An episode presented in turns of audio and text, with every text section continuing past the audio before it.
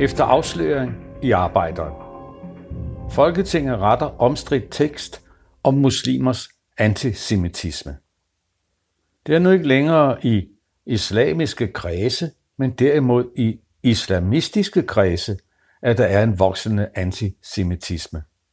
Folketinget har rettet fælles udtalelser om antisemitisme efter arbejderen i sidste uge satte fokus på den udokumenterede formulering.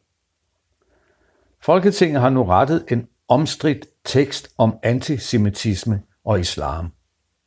Torsdag skrev arbejderne en artikel om, hvordan samtlige partier i Folketinget havde vedtaget en udtalelse om antisemitisme, der som en kendskærning slog fast, at der i islamistiske kredse er en voksende antisemitisme.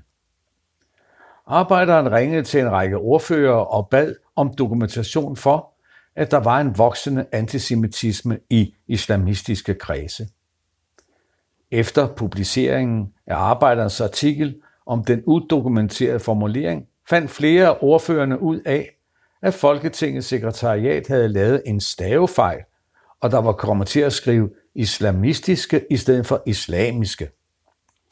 Flere ordfører, blandt andet Jeppe Brugs fra Socialdemokratiet og Rosa Lund fra Enhedslisten, kontaktede Folketingets sekretariat, der nu har rettet fejlen, så der i stedet for islamist, islamiske kredse står islamistiske kredse. Har, citat, det var en stavefejl i teksten, der var blevet sendt ud. Den fejl har vi fået rettet nu. Det var en afgørende fejl. Der er stor forskel på, om der står islamiske eller islamistiske. Islamiske er en bred betegnelse for alle muslimer, og islamistiske er betegnelsen for muslimer med ekstremistiske holdninger. Og det er jo to forskellige begreber, siger Rosa Lund til arbejderen. Hun uddyber, citat, det er vigtigt, at fejlen nu er blevet rettet. Jeg har ikke noget problem med at tilskrive arbejderen æren for det. Citat slut. Arbejderen vil nu forsøge at få ordførerne til at dokumentere deres påstand om, at der i islamistiske kredse er en voksende antisemitisme, samt for uddybet, hvad de forstår ved islamistiske kredse. Du har lyttet til en artikel fra Arbejderen. Abonner på vores podcast på iTunes, eller hvor du ellers hører din podcast.